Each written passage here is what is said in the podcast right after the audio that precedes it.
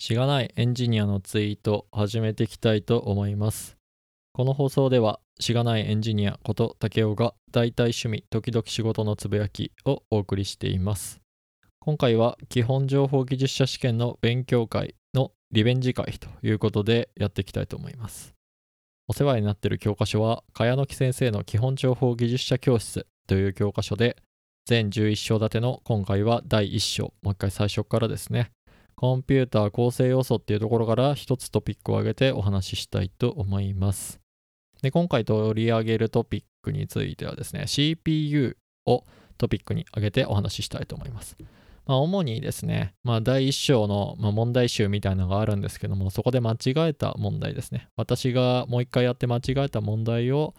えートピックに挙げて自分の理解をちょっともう一回深めようということをやっていくっていう回でございます。で CPU ですね。これ何なんですかっていう話ですけれども、まあ、自作でパソコン作られたりする方とか、あとはパソコン買うときにね、まあ、よく見ることだというふうに思うんですけれども、よく知られた言葉だと思いますが、こいつはですね、CPU はコンピュータの頭脳の部分に当たるものになっています。まあ、人間でいうとこの脳みそでございますね。えーっと、セントラルプロセッシングユニットで略して CPU だったかなと思います。えー主にね、プロセッサーというふうに呼ばれてたりもすると思いますね。で、この CPU の性能っていうところでですね、クロック周波数というものがございます。クロック周波数って何ですかっていうと、まあ、クロックの周期の逆数なんですって言えば、まあ、それまで なんですけれども、よく、えーっと、売られてる CPU とかの性能する、見るときにですね、3.5GHz とかって書いてたりとかすると思うんですけれども、そいつがクロック周波数のことですね。そもそもクロックって何なのっていうとこからお話をすると、クロックの信号は、あ言葉にするのが非常に難しいな。あの電気のですね、レベルの高い低いっていう信号がこう交互に繰り返されてる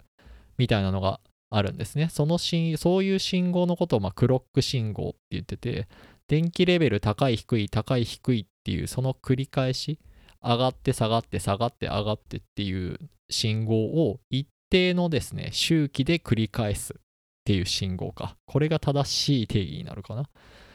がクロック信号というふうに言われています。これはコンピューターの動作の基準になります。コンピューターで処理する命令は、この命令は複雑だからクロック数で言うと、あまあ10クロックとか、あとはこの命令単純だから3とかね、まあ、そういう感じで示されたりすることがあります。で、クロック信号のえーですね、あのさっき言った電圧のレベルの高い低いっていうのを、まあ、繰り返す回数ですね。1秒間に繰り返す回数のことをクロック、えー周波数でいいのかな？回数だから周波数でいいですね。1秒間に繰り返す回数のことをクロック周波数というふうに言います。それが単位がヘルツで表されて、冒頭で言ったですね、3.5GHz っていうのは1秒間に 3.5×10 の9乗回ですね、アップダウンのね、信号をしと、えーアップダウンしとる回数を持っとるっていうことを言っています。合ってるかな？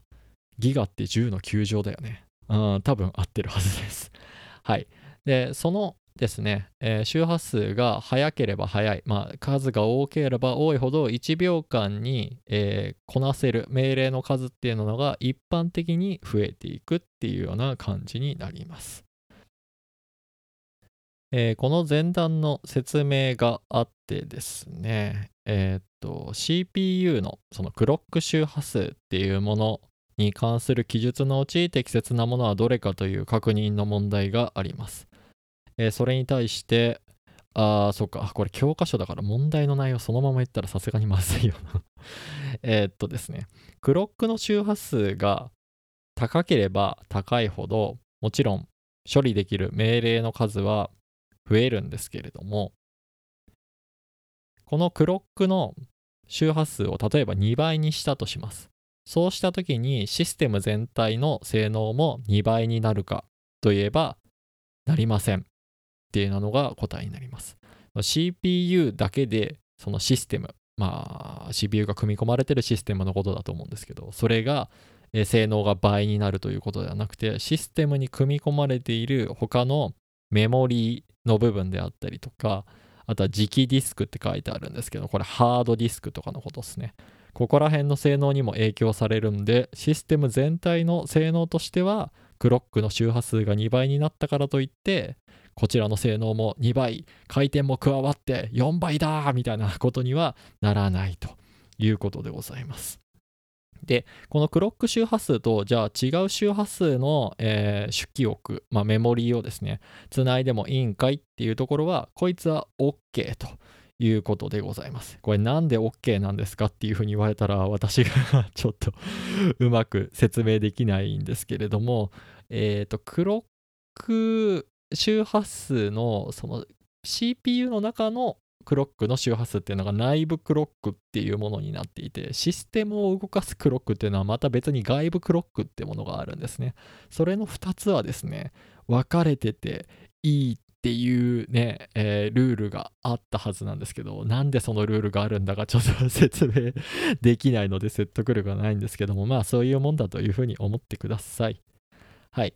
で、クロック周波数のですね、まあ、逆数っていう風なところに次は着目していくと、まあ、周波数の逆数って言ったら周期になるんですね。なので、1回クロックが上がって下がってっていう風にする時間ですね。その1回のアップダウンの時間のことをクロック周期、まあ、クロック周波数の逆数になるんですけれども、これは1秒間に実行できる命令の数を表すというわけではございません。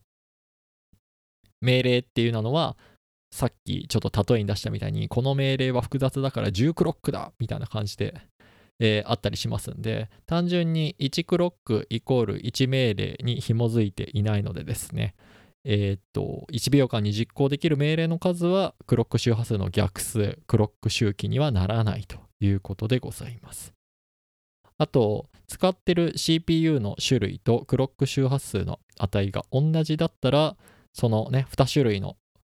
えー、PC それぞれ準備した時にプログラムの実行の性能は同等になるかっていうふうな問題があるんですけれども、これはならないというふうになります。さっき、まあ、クロック周波数2倍にしたらシステム全体の性能2倍になるんすかっていう風な話をしたと思うんですけれども、使ってる CPU が一緒だからといって、他のね、えー、環境の要素ですね。さっき言ったのだとなんだ、主記憶だから、まあ、メモリーの部分とハードディスクの部分、磁気磁気記録装置か。の部分っていうところが違ってくると、性能が変わってくると、そこは一緒にならないという感じになります。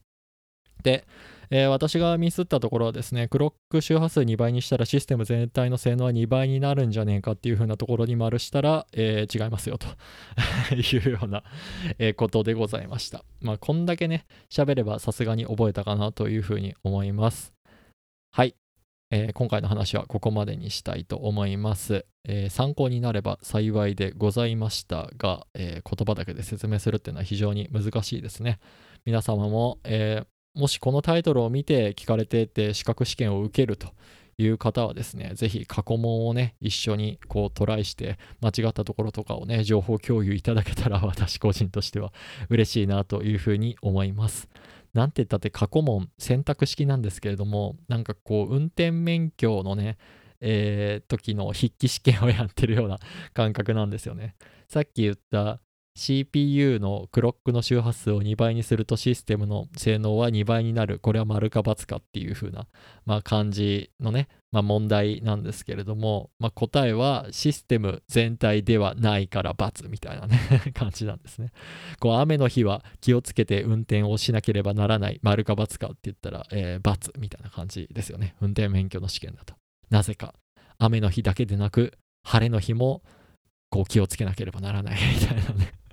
感じの、そういうね、なんかこう、若干、うん、なんか言葉のニュアンスの問題じゃないのっていうふうに、まあ思うところがね、あったりするんですけれども、ちょっと性質違うかな。定量的と定性的なところがあるからちょっと違うかもしれないですけど、なんか似たニュアンスを感じたりしておりますので、